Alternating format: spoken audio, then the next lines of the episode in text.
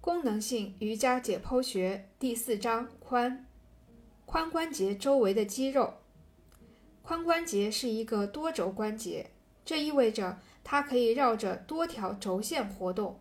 它不仅能屈曲、伸展、内收、外展和旋转，而且由于其具有求救型的造型，它还可以绕任何轴线完成居于这些基本运动之间的运动。考虑到该关节能够向这么多不同的方向运动，它的周围还必须具有能够把股骨向这些方向拉动的肌肉。髋关节周围的肌肉从各个角度附着在髋关节上，使关节能够有效的运动。如果这些肌肉中任何一块变得紧绷了，关节的活动度就会受到限制。我们可以用多种方式来描述这些肌肉。并将它们分组。我们可以根据位置（前、后、外或内）来描述它们，也可以根据功能对它们进行分类：外展肌、内收肌、屈肌、伸肌、内旋肌和外旋肌。我们还可以把它们分成肌群：臀肌、内收肌、股四头肌或腘绳肌来讨论。因为内容复杂，而我们又不希望遗漏髋关节周围的任何一块肌肉，所以我们将组合使用这些描述。内容出现重叠时，我会向大家说明。股四头肌，如上一章中介绍过的，股四头肌位于大腿前侧。这个肌群中的四块肌肉的远端都附着在相同的位置，即髌骨下方的大凸起、胫骨粗隆处。但它们的近端并不附着在同一位置上。股内侧肌、股外侧肌和股中肌仅附着于股骨上，它们的功能是伸膝。股直肌的近端并不附着于股骨上，而是附着在骨盆前侧的一个叫做髂前下棘的小隆起处。这是一个很大的区别。股直肌不仅能像前三块肌肉那样使膝关节产生运动，而且还能使髋关节产生运动。另外，它还能拉动骨盆，使之前倾。股直肌是一块双关节肌，它跨过了膝关节和髋关节。对双关节肌而言，其中一个关节的姿势会影响肌肉张力的大小，从而影响另一个关节的活动能力。股四头肌会限制好几种瑜伽体式，它会使我们无法完全屈膝，限制我们做出做英雄式。在某些后弯的体式中，股四头肌会限制我们将骨盆后倾。腘绳肌，腘绳肌又可译为坐静肌群，该名称完美的体现出这一肌群附着于坐骨和胫骨的特点，和股四头肌一样。腘绳肌也是双关节肌，因此一个关节的姿势会影响肌肉的张力，进而影响肌肉另一端所跨过的关节。腘绳肌中的股二头肌的近端附着于坐骨，远端与这一肌群中的另外两块肌肉半腱肌、半膜肌一起跨过膝关节。半膜肌和半腱肌附着于膝关节内侧，股二头肌附着于膝关节外侧。腓骨的顶端，腘绳肌有两项主要功能：一是通过将腿部向后牵拉来伸展髋关节；二是可以使膝关节屈曲。另外，这个肌群还有两项不为人熟知的功能，即在膝关节屈曲大于或等于十度时，使其内旋和外旋，以及辅助髋关节内旋和外旋。最常受到腘绳肌约束的当然是前屈式。如果我们更仔细地观察前屈式，就能看出双关节肌的特性。当我们在前屈式中屈膝时，我们就可以看出，通过改变一个关节及膝关节处的张力，另一个关节及髋关节获得了更大的自由度。腘绳肌还会限制我们将骨盆移至前倾位。就像我们有时可以在下犬式中看到的那样，骨盆发生后倾，并且腰部拱起。腘绳肌触诊，在膝关节后侧，你可以很容易地感受到腘绳肌。你可以在腘绳肌的肌腱尚未跨过膝关节的位置对其进行触诊。如果你想自己体会，可以坐在地上，然后屈膝大约九十度，将手指放在大腿后侧，手指稍稍张开，让两个食指刚刚碰到小腿肚的两侧。现在轻轻地把脚跟顶到地上，你应该能感觉到腘绳肌的肌腱拉紧，并顶住了你的手指，它们出奇的硬，几乎像骨头一样。在膝关节的后侧中央和靠近内侧的位置，最明显的肌腱是半腱肌肌腱。当你把手指向大腿内侧滑动时，你会触摸到另一条很明显的肌腱——半膜肌肌腱。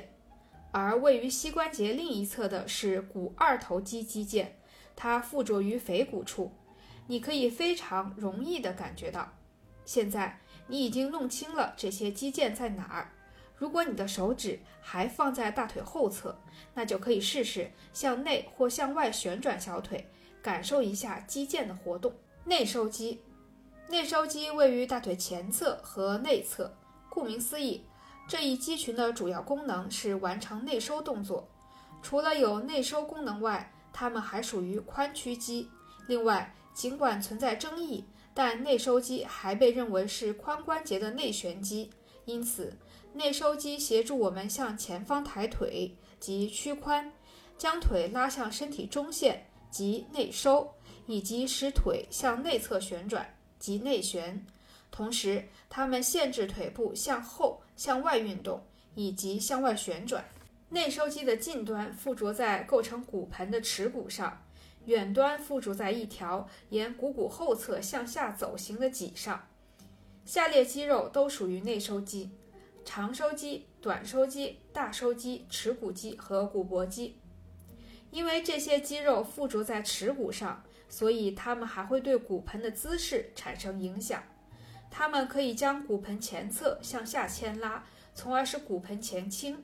这可以发生于骨盆的一侧或两侧。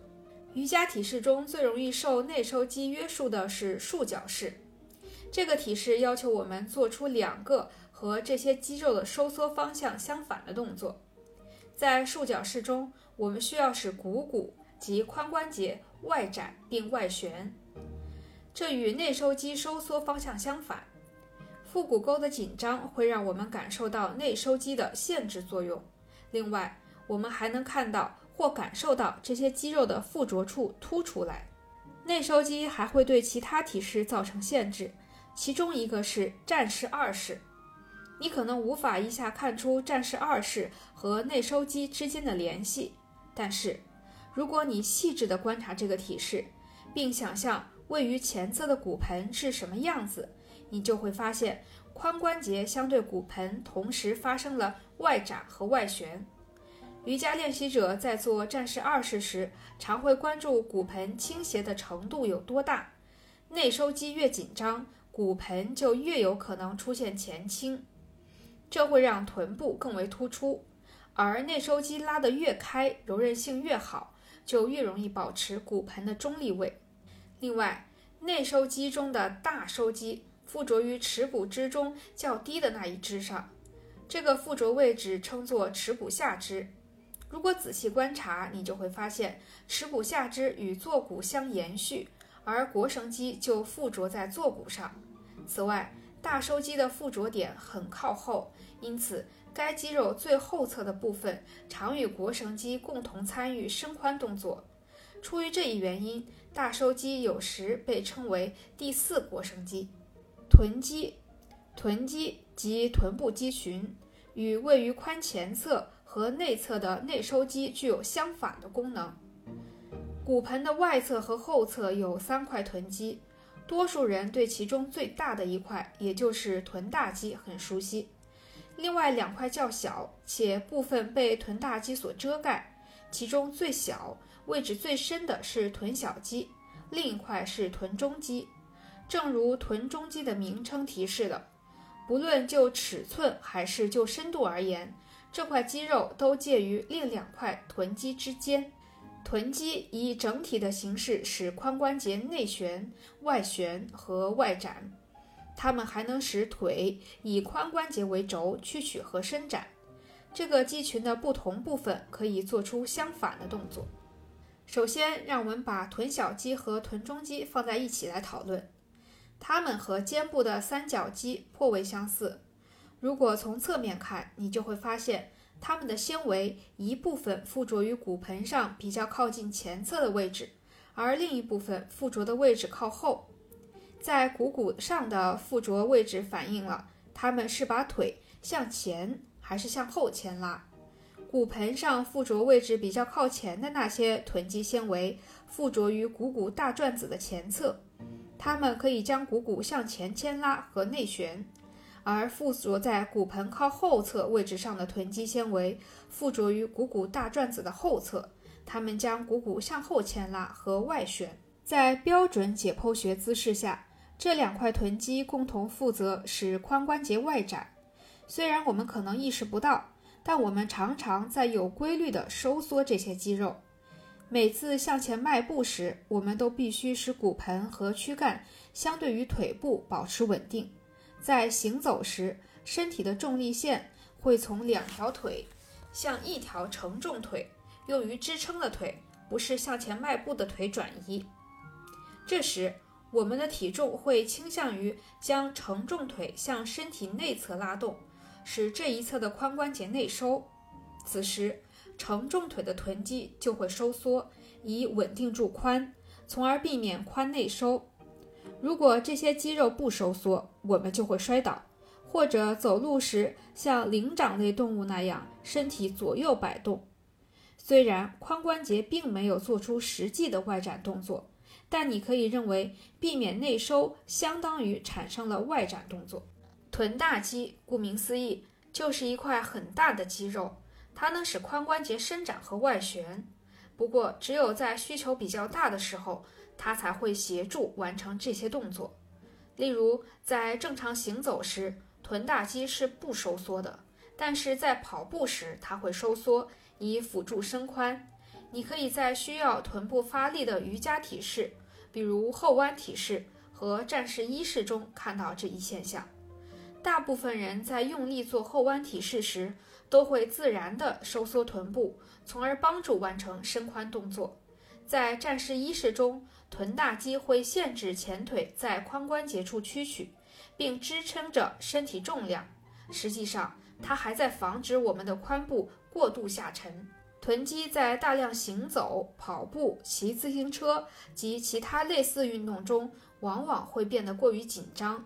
这会影响到它们对髋关节的作用，导致髋关节完成其他活动时能力受限。这就是为什么你会发现跑步爱好者在做瑜伽时髋部紧张。